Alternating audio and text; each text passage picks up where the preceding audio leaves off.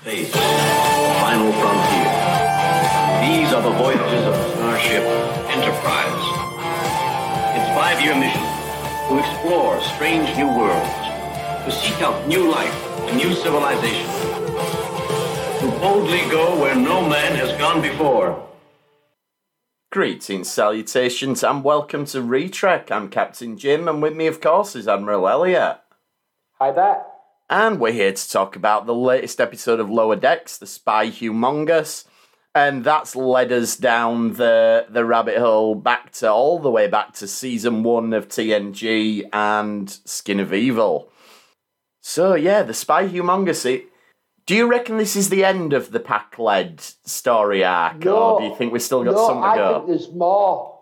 Like, I think, I think there's another big bad who's sort of directing the Packwards. Maybe, yeah, because they. Because the Packwards, the Packwards aren't clever enough to be doing, to be sort of ambushing Federation starships all over. And Well, no, so we, we definitely see in this episode how not clever they are. I mean, I know that's been the running joke with the Pakleds, but we we lay it on really thick in this episode. So, yeah, I I think there's probably more to come uh, regarding the Pakleds. I wasn't.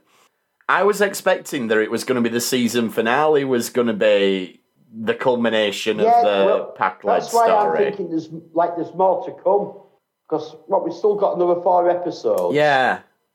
Yeah. It's like it's almost like the Packlands are becoming a bit of a a season arc as the big bad, Yeah. the baddies. Yeah. But like, because they ended season one with the Packlands, but the Packlands aren't clever enough to be the big bads. No. So yeah, I, I think maybe we'll get a bit Like- more.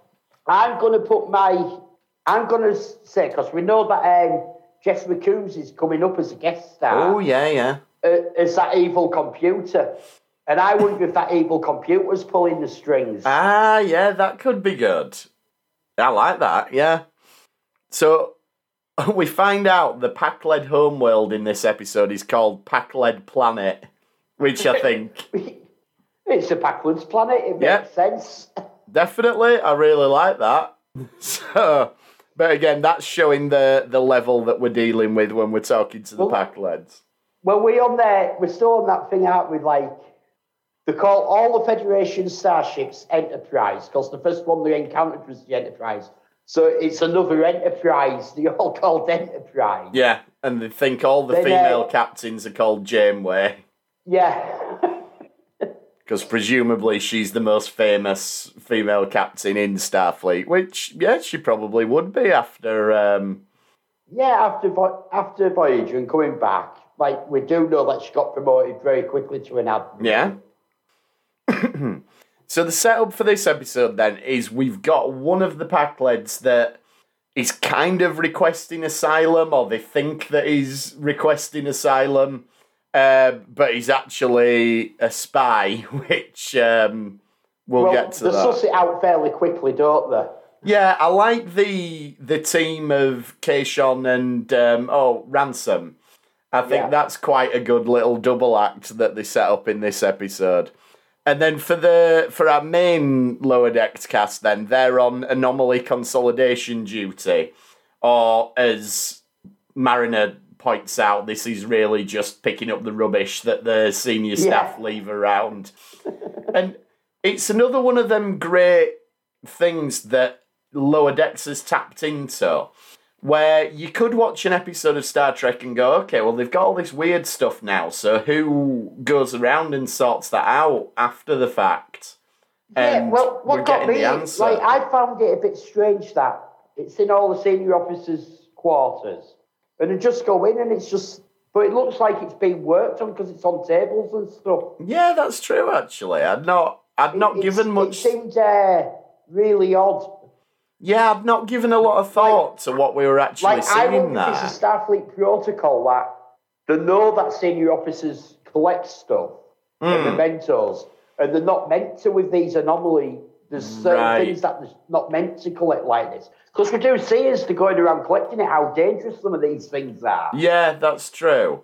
Or I, I If it's more a Starfleet, a Starfleet thing that it's coming from above, sort of Captain Freeman, it's a duty that comes from above the captain on the ship. Yeah, I wonder if it's a case of, like you say, everything's stacked up. So maybe it's a case that they don't do this that often. They do it maybe every six months, and everybody gets a briefing going out saying, right, all the crap that you've saved up from all the missions and everything, just leave it out on your desk, and we're going to send the ensigns round to get rid of it all this afternoon, sort of thing. So it's a case of sort of like some of the cinemas now, instead of saying take your rubbish with you, they say just leave it on the seat because they come in and clean Oh. it up.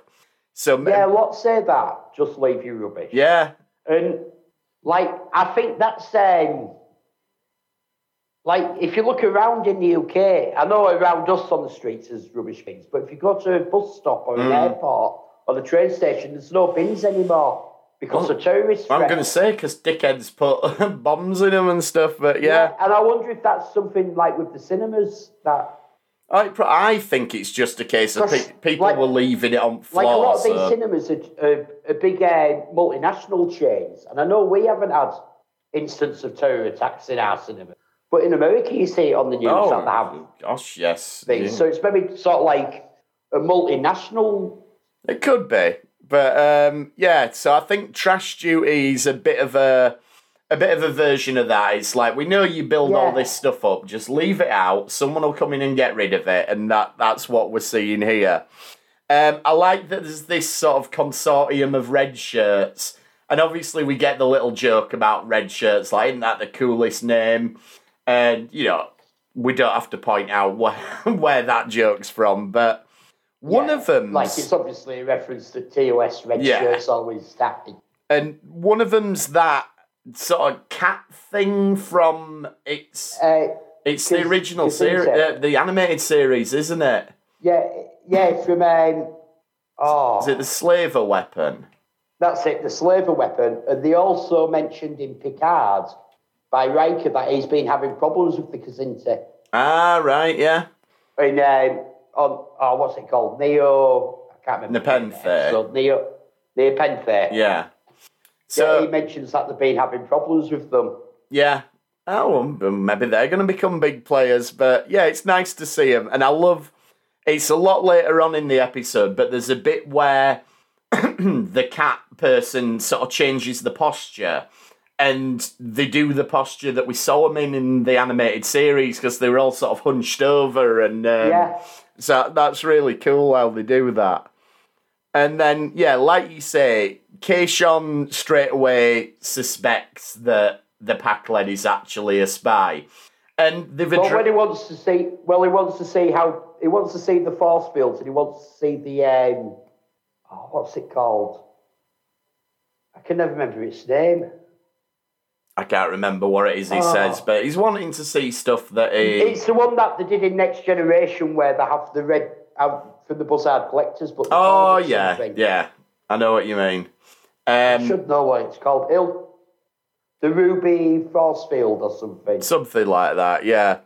So they do address one of your issues, which was with Kayshon only using metaphors from Darmok. And this episode, he doesn't, he throws in some new ones in them, and we have no idea what they mean. But no, like, but- well, he says what when they lose the Pakled, he goes, um, I can't remember the name, but it's this name, his eyes red, which I assume he's crying because they've lost something. yeah, yeah, that makes sense. So yeah, it's good that they're throwing that in now, and they are doing ones that we've not heard before.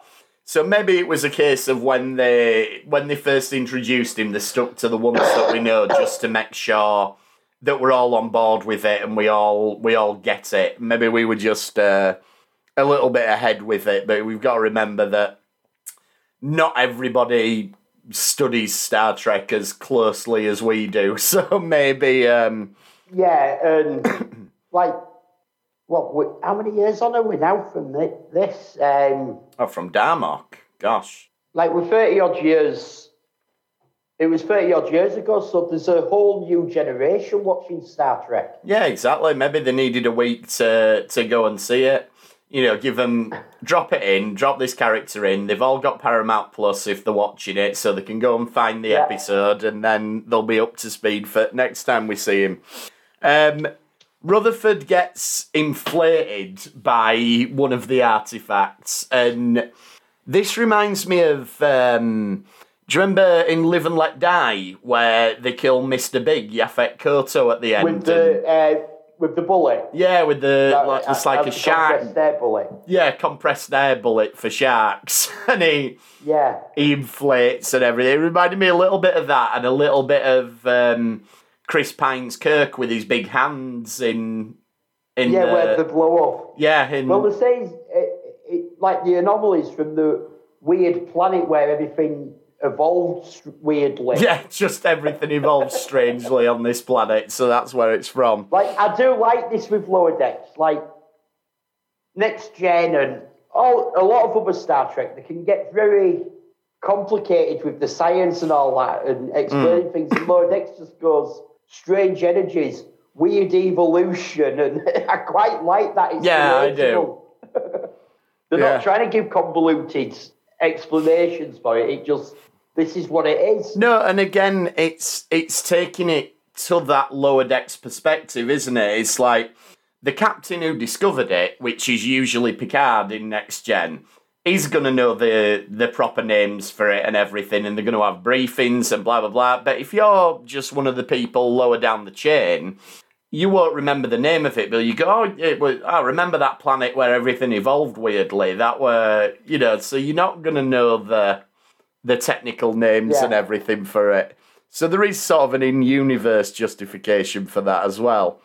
Um, the red shirts then are going back. There's a lot of trombone innuendos relating to Riker, which this very much feels like this is tapping into fan culture, isn't it? Like you see jokes about Yeah. Riker and his trombone and memes and all sorts of stuff. So I like I like Well, that. I don't. I don't think this. They're not scared, in lower decks, to sort of embrace fan culture? No, well? not at all. That's They're not. They're, they're not scared to sort of look at the entire Star Trek universe, and that does include a lot what the fans come out with.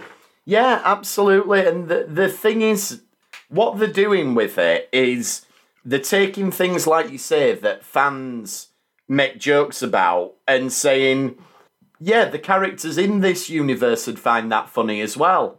Yeah, And that's it, it, it is all right. It, like Next Gen was a serious series, hmm. but it is okay to poke fun at these. Yeah. at these people and have fun with it. Exactly. I mean, it's like I've always said, like everyone treats Riker, you know, like this amazing guy and everything. And but if you were an ensign on the Enterprise and Riker were your boss, you would think he was the biggest dickhead that you've ever met. Oh, yeah. You know.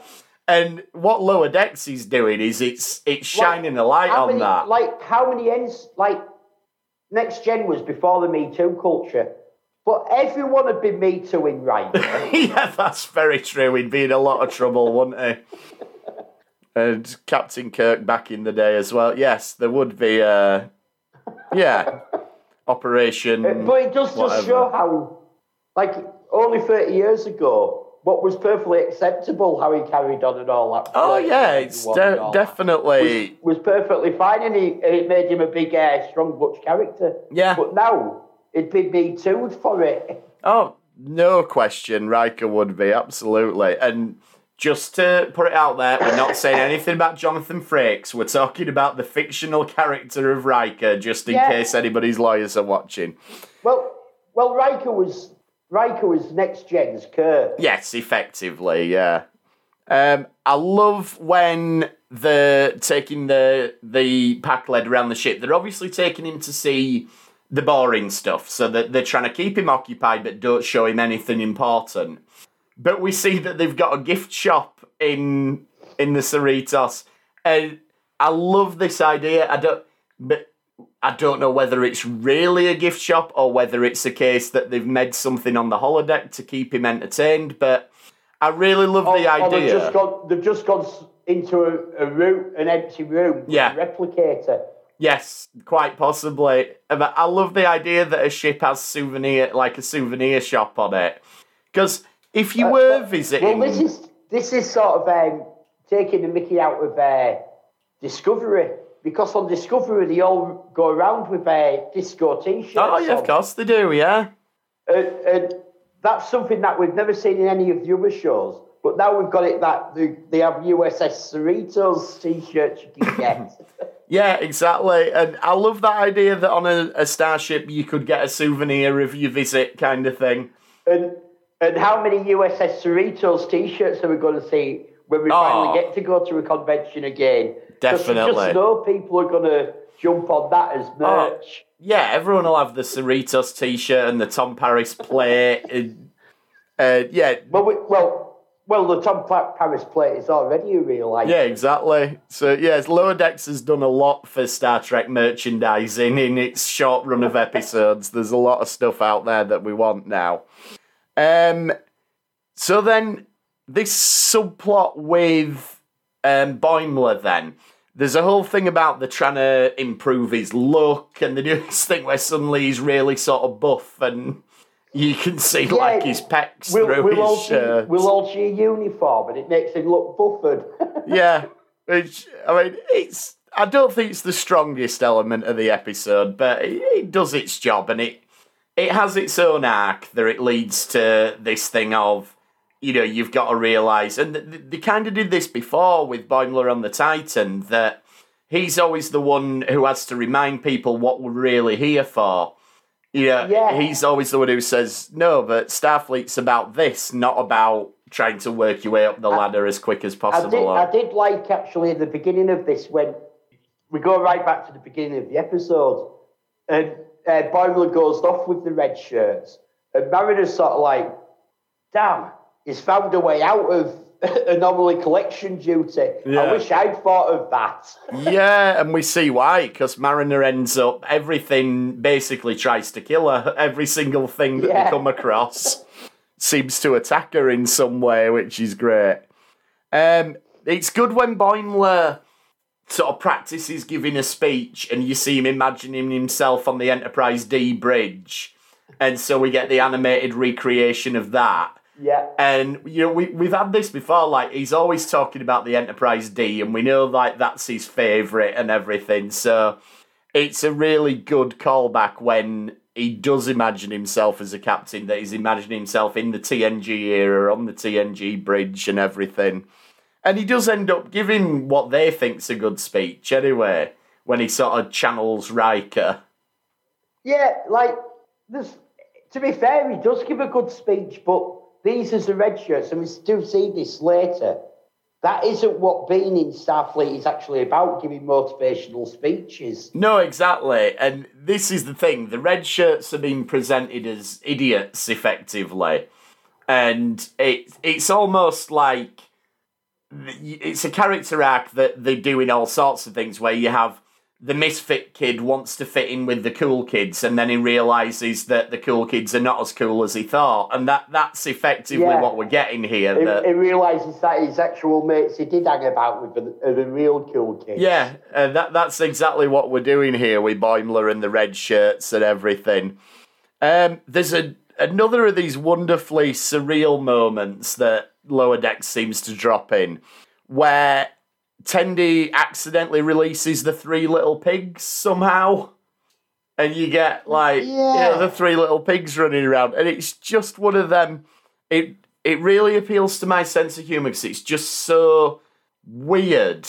And there's no like we talk about when we talk about these episodes, and we say, "Oh, I can see where they got that from, or I can, you know, there's there's a link to this there, but this is just barmy, and it's yeah, just it- it's there's no just great. for it, is there? No, it's just weird, but I, I like it. I like it.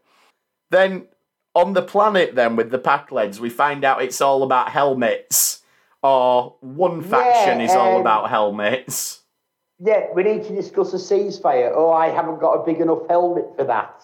yeah, and you get Captain Freeman getting more and more frustrated with, oh well, who who's Yeah. got the bigger helmet? And it seems to turn out that it's just basically whatever title you give yourself because you get, I'm the king, no, I'm the emperor, I'm the supreme leader, and nobody Yeah. knows which one of them's in charge. And then the non-helmet. Whoever has the biggest helmet. But- and, and this is another reason why I don't think the Pakleds are doing this on their own. I think someone's pushing their buttons. But it'd have to be someone with a really big helmet, then, wouldn't it? If they respect helmets, it could be Dark Helmet from Spaceballs. That'd be a good crossover. but then the non-helmet Pakleds overthrow them, only to discover that he likes the helmet and puts it on, and so now he's And then the everyone new. goes, he's so strong, he's got a big, the biggest helmet. Yeah, it's great. I love how they've taken this idea of we've got this species that's if, essentially just stupid, but they've really run with that. And you know, if you want to look at it objectively and seriously for a minute, you can go, okay, they've they are actually developing a culture for them here. We're seeing that they've got orders of Yeah. succession and orders of magnitude, and they do have some sort of governmental structure, albeit one that's dictated by how big your helmet is. But that's not a million miles away from some, some of the governments we have in the present day. So, Well, what is it? It's, it's like if you look at royalty, it's like I'm the king because I have a crown, this pointy hat. Exactly. And, yeah, stuff like yeah, how many pips you have on your collar. And I don't, I don't mean that in a Star Trek sense, you know, but you get. There was a big thing recently in the the British culture where it was all uh, Prince Philip's funeral, and there was a big hoo ha over which members of the royal family were going to attend in military dress, and the it, it just got absolutely ridiculous because they they all wanted to wear military uniforms, but that were of a higher rank than what they actually attained in the military, and the the problem with that is that it, it is illegal to wear a military uniform that you have not attained that rank unless you have express permission from the Queen. So they were all ringing Yeah. up the Queen, going, "Oh, Granny, can I can I dress as an admiral for my granddad's funeral?" and you know, I'm not. It well, like that. Be, it- like it's sad with funerals, however you look at it. But they turned it into a cosplay. They did. This is the thing. Because Like- if you want to, like, I cosplay more than you do, but we cosplay to pretend to be something we're not. Mm-hmm. And pretend, and, and if you're dressing as an admiral and yet you've never held that rank of an admiral, Yeah. you are cosplaying. Exactly. And it's because I said at the time, I said that'd be like me turning up to my granny's funeral in a Star Trek uniform, you know. Yeah. And the biggest irony of it all was that Prince Harry, who did hold a rank in the military and did do active service and everything, chose not to attend in military dress. Whereas, Well, to be like to be fair, Prince Andrew served in the military because he was actually on Yes, the he front did. lines in He the. Falklands War. Prince Charles did did serve Yeah, in the they- they military. did. They've but none all- of them were admirals. no, that's it, exactly. Uh, you know, Harry would have outranked them all if he'd have worn a uniform and they hadn't have pretended Did that he? they. That, He I didn't realise he outranked them all. Yeah, I think so. I think he got uh, captain or something, whereas the others sort of just did a. Anyway, I'm happy to be corrected on that. My knowledge of the royal family is not that great, but um, but yes, it does bring to mind cosplay and things like that. So. The pa- what we're saying is the Pakleds are like the royal family at a funeral. They, it's all about how you dress. Yeah. And then Tendi gets turned into a scorpion, which is a bit weird. Um, yeah, she's she's holding this another anomaly that does it. In fact, she's been uh, chewed up by that giant slug first, hasn't she? Yeah, yeah, oh yeah, she's been, yeah. Which you could understand why that had put someone in a bad mood. Oh, definitely. Flat out by a slight as a giant slug. And then that's the thing, is It's like she's angry, so Boimler has to make a laugh to to get her to Well, calm down, to stop I being was a watching a scorpion. thing uh, last night about how with films, how a lot of modern movies don't set up things properly. They'll have a random comment by somebody to explain something in the movie. This is actually set up right at the beginning of the episode. This whole thing where he needs to make a laugh. And right at the beginning of the episode, he trips up with his um, meal in his hand and, Oh yeah. And face palms into it. And Tandy starts laughing that she can't help it. He just looks so funny. Right. And then yeah, you're right. So they've done they've done the setup for how he ends, how he sort of solves the problem right at the beginning. No one meant no one really says anything, but it's there set up, and it's beautiful. It's really well done. Yeah, well, that's Lower decks to do that sort of thing. Yeah, I mean that's what you want to be doing. Like you the problem is if you telegraph something too strongly, it's obvious that that's what you're doing. But if you couch it as a character beat earlier on in the episode, it feels Yeah. natural, and then when it comes back, the payoff's better. So yeah, you're right. That's very well, very well put together. Um, so yes, he does save her by prattling about and everything. The Pakled spy has by all implications, gone for a shit in an airlock and accidentally flushed himself out into Puts space. himself into yeah. But then, when he gets back to the planet, Freeman tricks him into giving up the the information. Yeah, of what the plan is, and it's like we we planting a bomb on Earth. Yeah, or- they've and and we don't get a follow up to that, so maybe that's gonna be maybe that's yeah. Gonna play into the like- finale or Yeah, I I think there's a lot more to come, and, and I stick with it that there's someone behind it.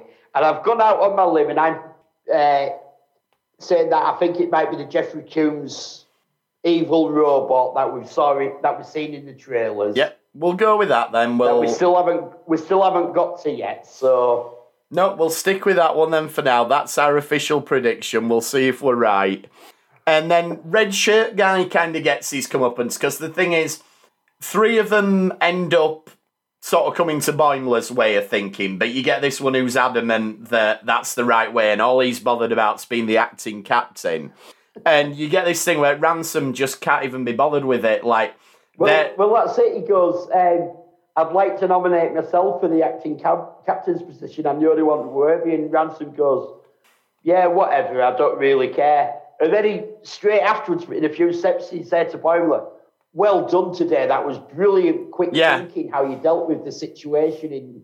And that's it. That's reinforcing the theme of the episode, which is it's it's not about your rank and your positioning and your um, And it's not about giving speeches. yeah. It's not about giving speeches. It's not about who's got the biggest hat. It's about what you actually do. And so Boimler has shown himself to have a lot more worth than this red shirt guy. And that all comes back round because Shax ends up sending him to clean out the airlock, which yeah. as we know, the Pakled's um, done something in there. The there. Packard has done something unthinkable in there. yeah. And then it all leads to this final scene, which is what centers on our what we're going to cover for the second episode, where first of all they've got this stone that lets you basically throw your voice to anywhere in the galaxy, which That's uh, very much um, from Stargate, isn't it? They had them rocks that let them communicate Yeah. all over. Yeah, it is actually. And this is one of those it's one of those bits of technology where once you've made this exist, it causes problems in every other storyline that the, you do in the future. Like um, the transporter in Star Trek Into Darkness. We can get away with that 'cause it's in an alternate reality, but if you've got a transporter that you can beam from Earth to the Klingon homeworld, that causes problems in terms of why have we still got starships. This causes Yeah. we, we can't ever have an episode now where people can't speak to each other if we've got these stones, unless like- they're just one way. Because if they're Uh, just I'm not sure if it, just one way, but it's an it's from collecting the anomalies, isn't it? So there's maybe not a lot of them, but you've got like Janeway when she maybe when she became admiral and found out there's these stones that communicate. She must have thought, well, why the fuck didn't anyone from Starfleet try contacting us? Yeah, that'd have been better. Yeah, because even if it is only one way, they could have said Captain Janeway, and yeah. Maybe we'll we'll go with it's an anomaly. You can't replicate the technology, and it's it's one of a kind. And after this, it goes in a museum, like like the end of Yeah. Raiders of the Lost Ark or something. Nobody's allowed to touch it. We, we'll have to go with that. But they use it to prank call Armus, which I mean, we're going to talk about the episode in a second, but the way Skin of Evil ends is Picard says we're going to make this planet restricted so no one can come there. And in a way, if if you want to feel sorry for Amos, you kind of can because that's 20, 30 years ago, and he's obviously just been there on his own for the rest of this time, and he's still sitting round on his own. Um, in universe, it'd be probably closer to 35 years, Yeah. 40 years. But, you don't know how long he was on his own beforehand. I got the impression he'd been on his own for thousands. of That's true, actually. So yeah, maybe it's not felt like that long, but, But I like how he sat there going, I, I want someone to torture. I wish someone had come so I could torture them. well, you shouldn't have killed Tasha Yar, and then they wouldn't have had to quarantine the planet. So oh, spoilers, we're about to talk about that. sorry. Ruined it for anyone listening that who's ever seen Skin of Evil. Right, well, let's move on to Skin of Evil then. So, yes, spoilers. This is the episode where Tasha Yar dies. And, And like I dug out the VHS, and there's actually a clue on the front cover of the VHS tape. yeah. And can I get a focus on that? I'm not sure. Oh, yeah, we can see it there. Yeah, you can see she's got a black veil on. Yeah, I which is what remember that. for funerals. Yeah, I remember that one. But why would, I mean, there's no reason she'd be wearing a black veil to her own funeral, but Well, she did appear at her own funeral, that's very true, yeah. but she didn't have a black veil on. But you see, I was gonna. never, she never appeared in show with a black veil. No, on. she didn't. So it's obviously a publicity picture they did. Yeah, like to be fair, when this came out, I was uh, quite into the goth scene, so I thought this was quite sexy with the black veil. yeah. and so I was thinking, well, where's this in all the episodes? I've not seen. Yeah, it. where's where's Denise Crosby gothing it up? Yeah. Um, see, I remember this being common knowledge that Tasha Yar was gonna die, and I think maybe that's because we got the show so much later than they did in America. So Yeah, I don't like. I don't think it was common knowledge when it was broadcast. no. It sort of um, in America. Yes, yeah, yeah, I Um, agree. Yeah, And I think if we got Star Trek back then the way that we get it now, even just a day later, and you took away like all the social media because we didn't have social Yeah, yeah. media back then, it it'd have been a shock. yeah. No, I think you're right. But uh, I remember. Uh, and it is a, it's like it. It was more a shock it, um, because she was a main cast member, and we'd not had a main cast member ever die. No, and it, it- at the time, very rarely on TV would you kill off a main cast member, not just in Star Trek. I mean, it's something.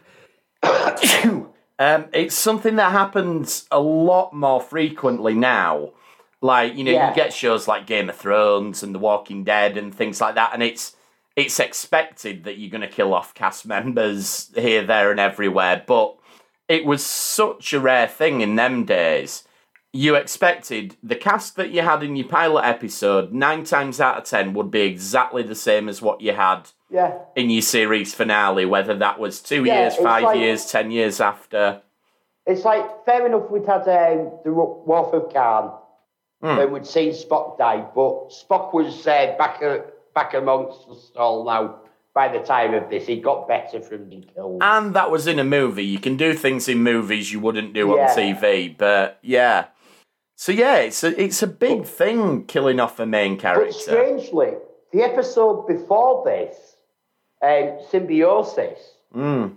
was actually filmed after. Yes. Because the final scene that she films in Symbiosis, and it's right at the end, you can see her waving bye to everyone. Yes, yeah. It's yeah, it's one of them weird sort of quirks of the production process that Yeah. she films all the death scenes and everything, and then she's back back in the next episode. And obviously, Denise Crosby would return as well as Yar in yesterday's Enterprise, but then as Sela well, in later episodes. Yeah, well, like it, it is one of those beauties of sci-fi. It's like Yar, Yar died in Skin of Evil, but a few years later she came back to life, yeah, of course. Why not?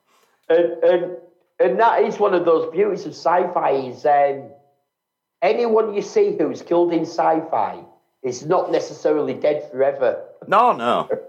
But yeah, it's uh, it's an interesting episode in terms of particularly how it's structured and how the death of Tasha's handled. Like, I I looked at the the timer on the um, Netflix when I was watching it, and it's twelve episodes in that Tasha dies, and so we're only minutes in. 12 yeah sorry 12 minutes in um so you know we're, we're a third of the way through the episode and they've killed her off. And then the rest of the plot Yeah. plays out and tasha's death doesn't really have a lot of bearing on the resolution of the plot or anything like that. And then obviously we come back to it for the funeral at the end but there's not a big fanfare around it. And maybe that's the intention that you know that can happen to people. You just get struck down and if you like compare it say to um again spoilers for ds9 now but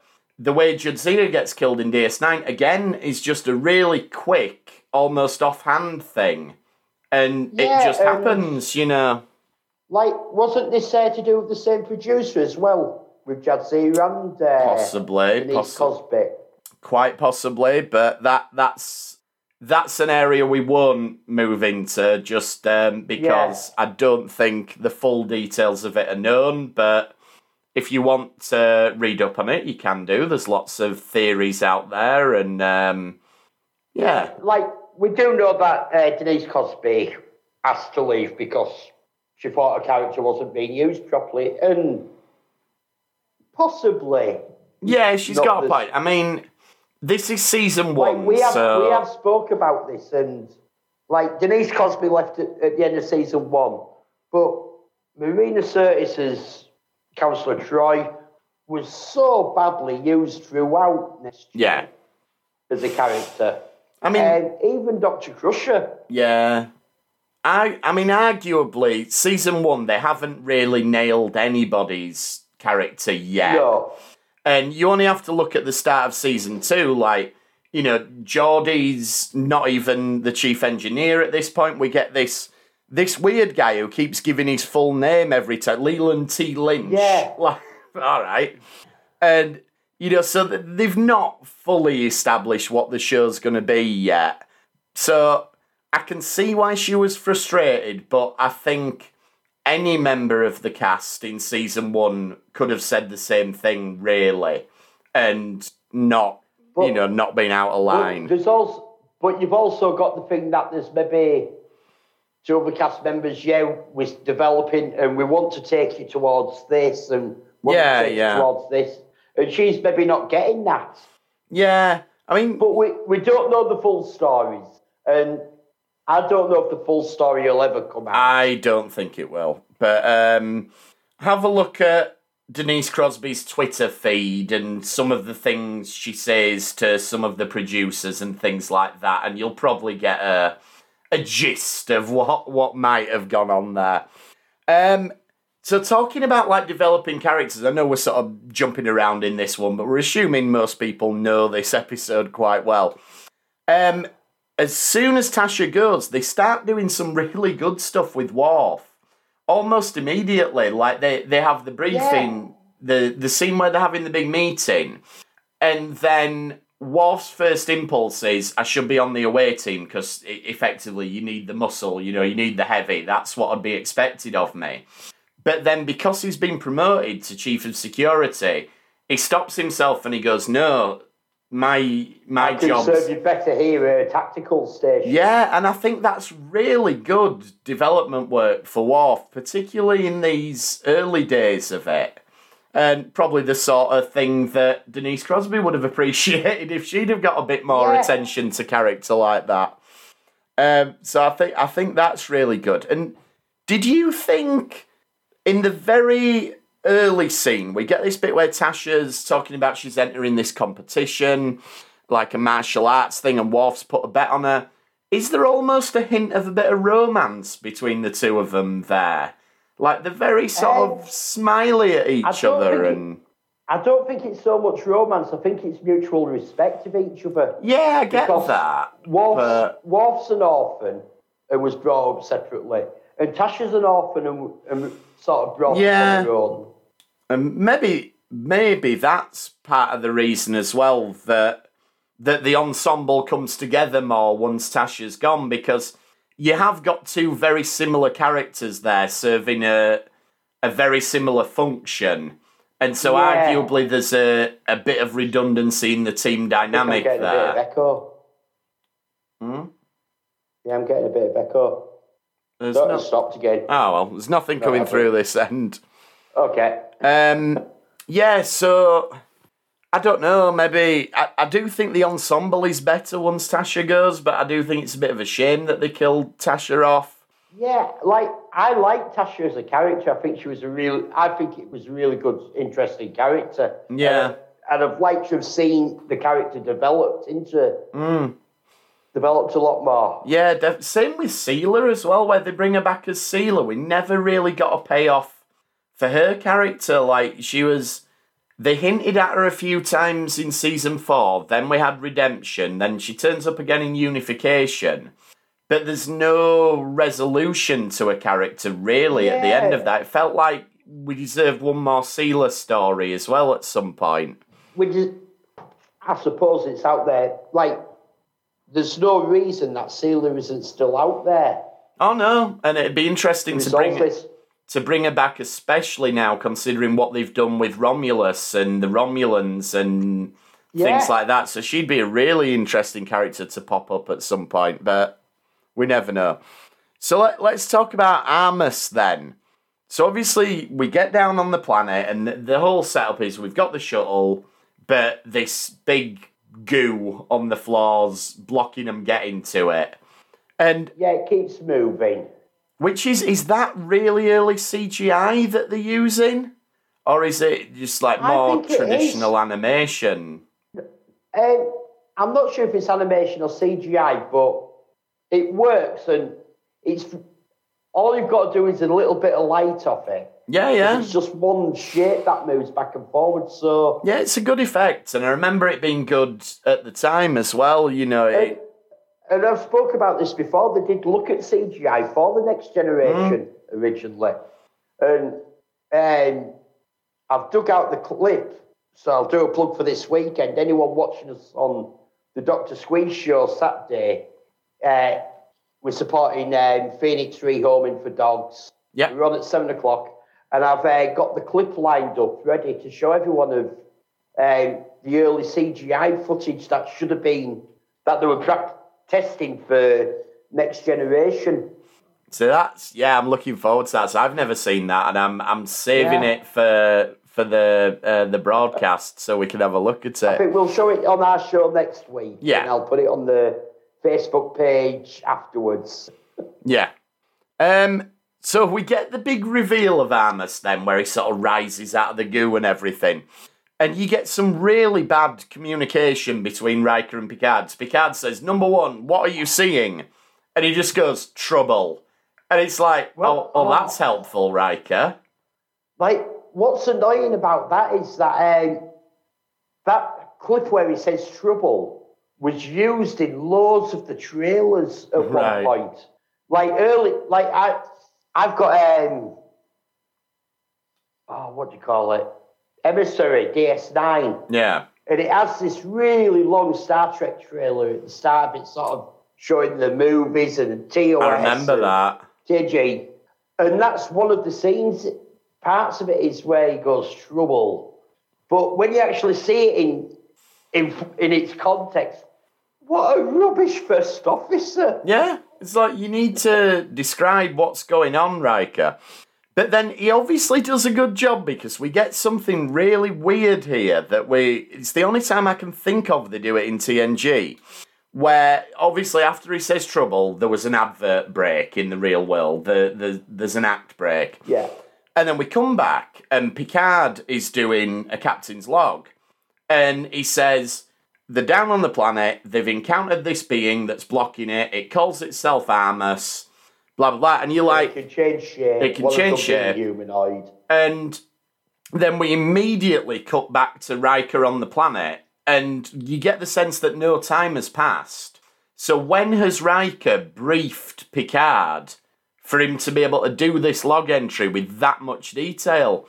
And Yeah, and they used to do it. of, what trouble told you all that? Yeah, exactly. It's but they used to do it in the original series quite a bit, and it was almost as though when we're listening to Captain's logs in TOS, they're not live.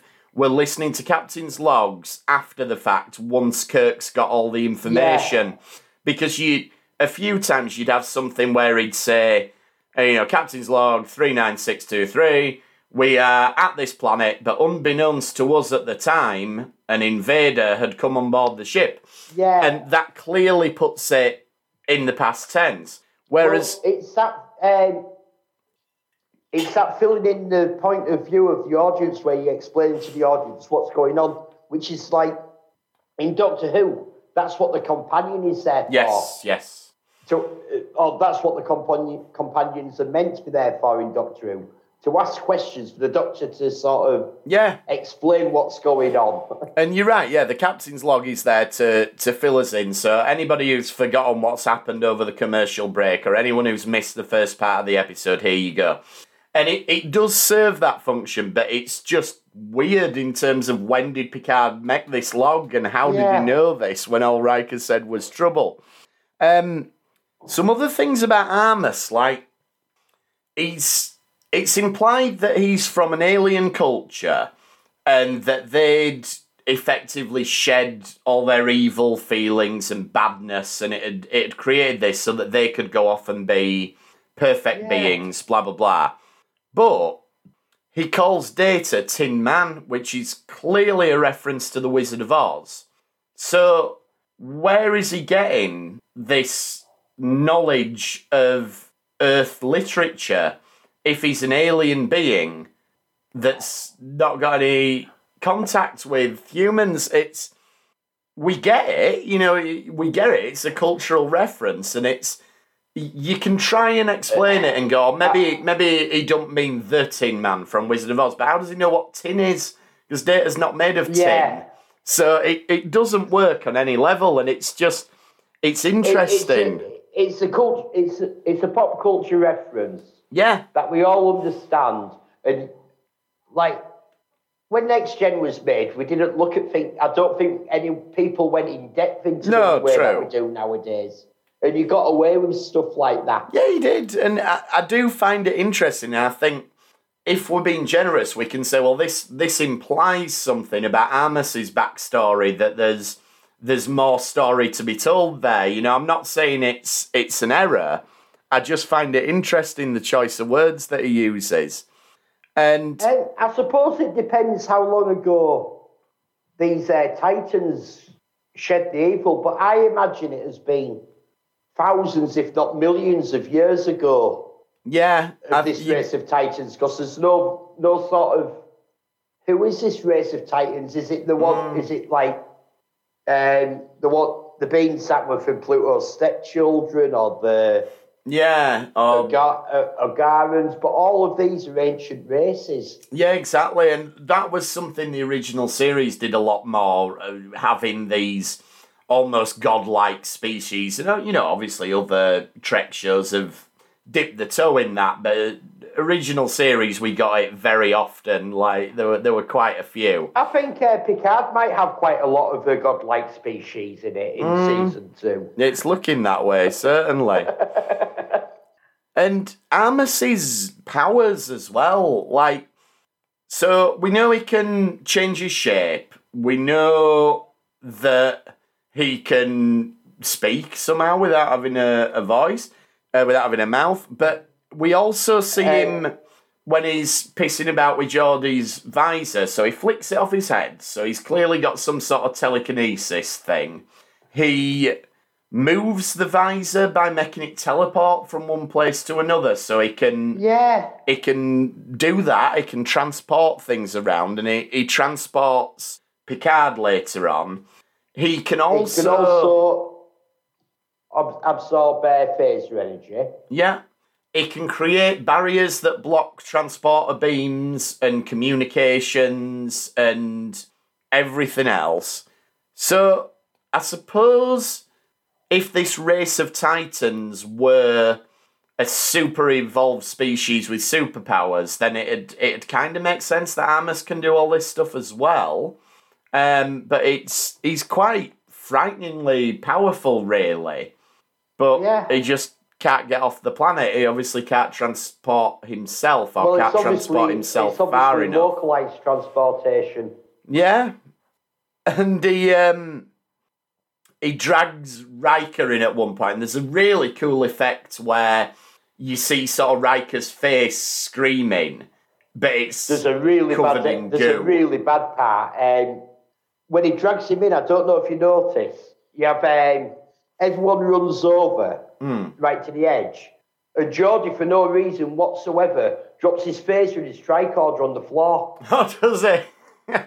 Yeah, if you watch it, he gets there, and his phaser and tricorder just dropped to the floor.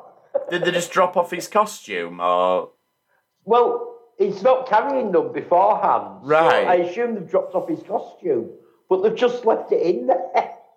Fair enough, you know, you, you don't And want then, to and then when it goes back, uh, uh, sort of a scene or so later with Geordi, he's got his phaser in his hand again.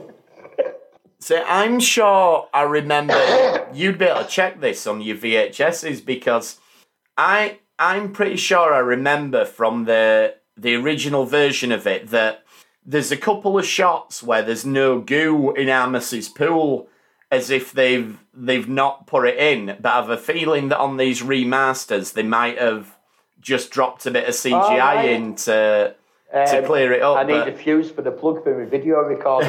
I needed a fuse. But yeah, I'm sure I was like- remember.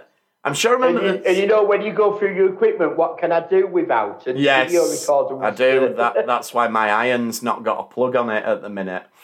Um, but yeah, I'm sure I remember. You can only see a bit of the pool, sort of in the corner of the screen, and Amos is stood in Right. it.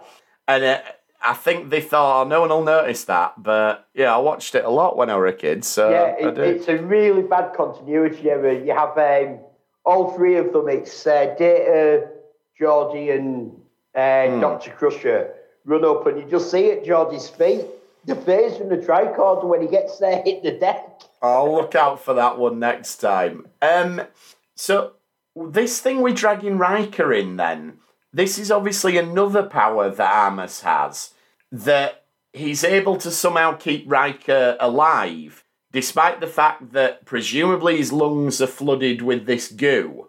So Amos presumably, Andy also flattens him completely. yeah. So is he synthesizing oxygen and keeping Riker's body alive? and you know, it's Is it a different dimension within oh, there? that's interesting. Yeah, it could be, could I, be. like, I, I wondered if it's like he's gone into a different dimension because it's like because Riker doesn't die, but you see this the goo moves flat and it goes over the over the shuttle. yeah, it does. and Riker's inside it. Yeah. so it's gone completely flat and, and all that. So Riker, even if he's got oxygen, like basic physics say that if, Yeah, yeah. if you're that wide and suddenly to that wide, you got you're squished. yeah, you you done for yeah. That's a very good point. So yeah, maybe it's. I suppose Yes, uh, maybe he could have teleported him somewhere else, and it's all for show. He's just teleported him behind a rock somewhere, and he's breathing.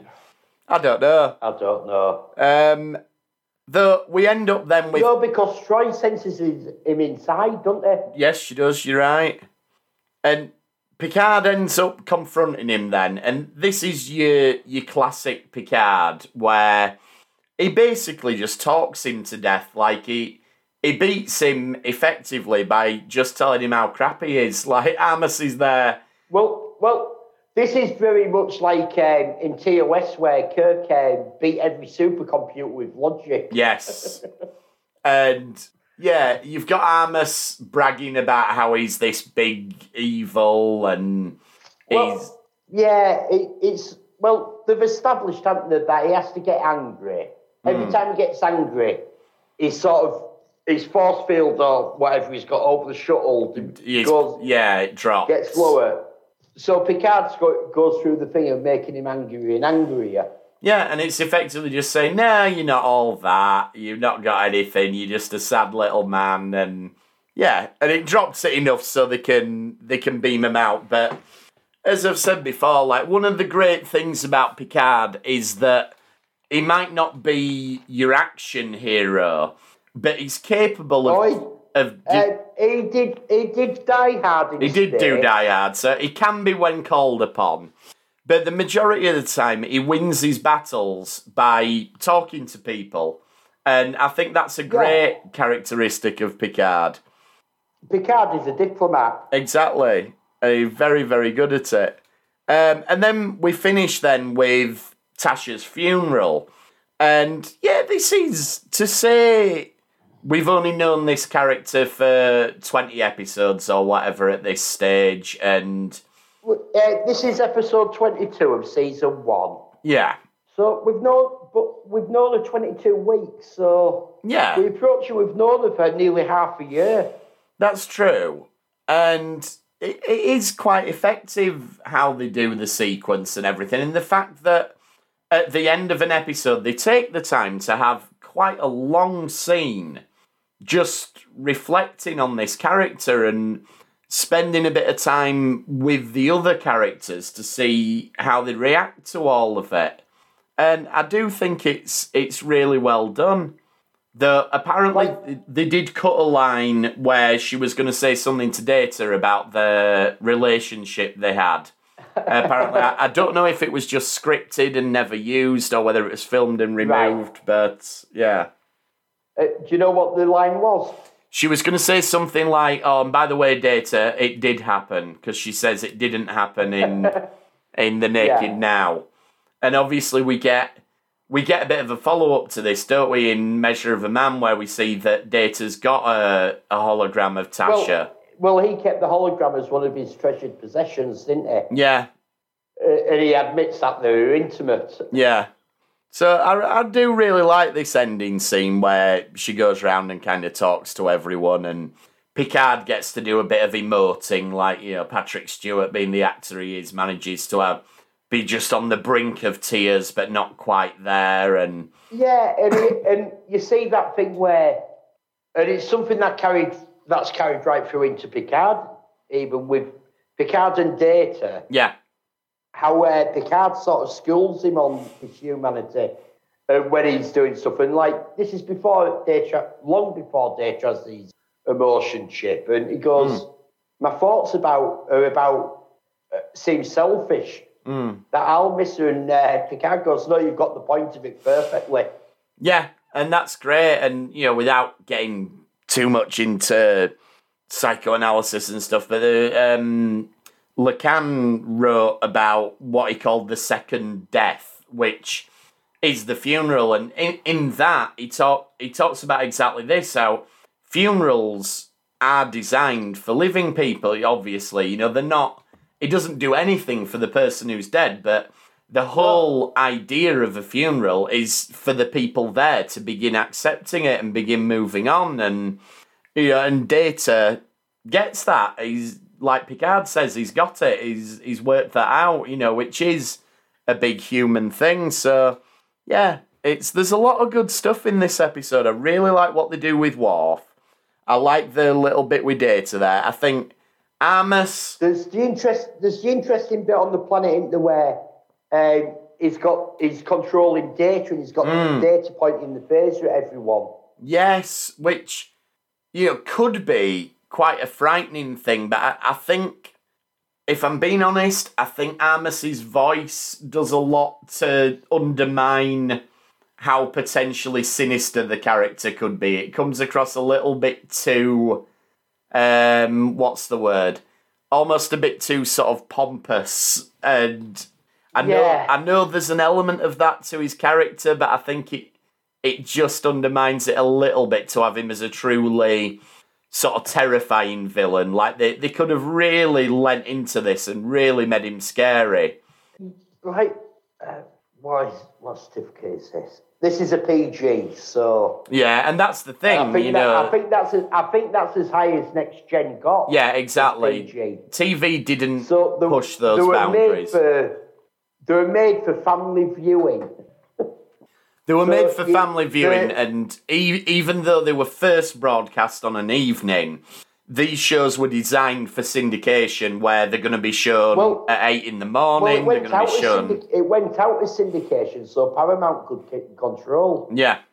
So, you know, they're designed to be shown at all hours of the day and everything, but I'd like to see what a modern Trek show could do with the idea of Armus and really, really play up the sinister Yeah, like- aspects. but, um, Armus is very much a monster of the week, yes. sort of a big bad, because he doesn't move much. No, He it's true. very little.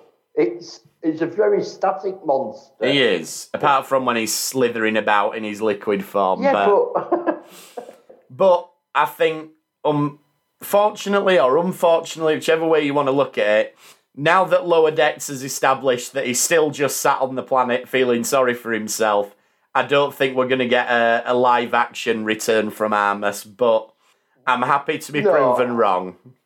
like I think he's just another one of those where they're looking back at something and they're taking making fun of it now. Yeah, absolutely. And And, and Ar- Armus was was meant to be a big bad because he killed a crewman, but when you look back, it's a silly monster, very much so. And we, and it doesn't make a lot of sense. no. and, and especially that we never saw this.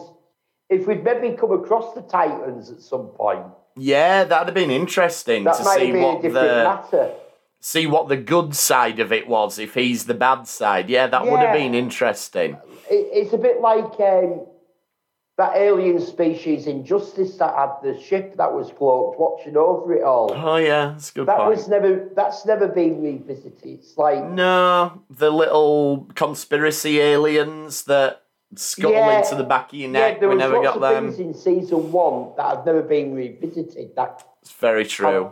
I think in conspiracy, conspiracy got past a lot of things that it shouldn't have got past. Yes, it did. See, when you're talking about family viewing, that one, ooh, it, Well, it got banned for a long time, didn't it? exactly. Yeah, we'll have to cover conspiracy at some point in the future. so it's an interesting show. Though Yeah, I think uh, when we cover conspiracy, I'll put I'll put some uh, screenshots and Yeah, there's a lot going on in that one. Um, so we'll wrap up there then for these episodes. We'll be back next week as normal. But yes, before we're back next week, on Saturday we're appearing as part of Squeefest, which long term listeners will be very familiar with. Dr. Squee, who's one of the founders of Retrek, often comes on board to chat with us about episodes.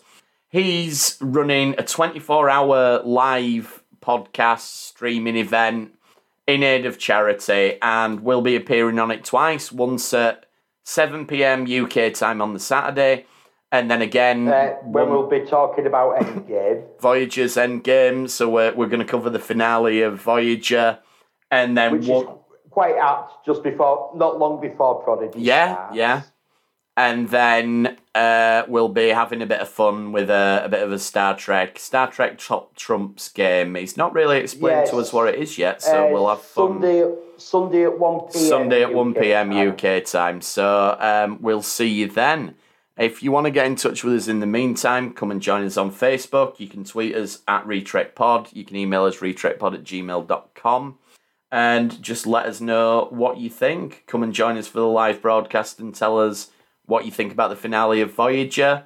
And thanks for trekking with us this time. We'll see you next time on the Retrek.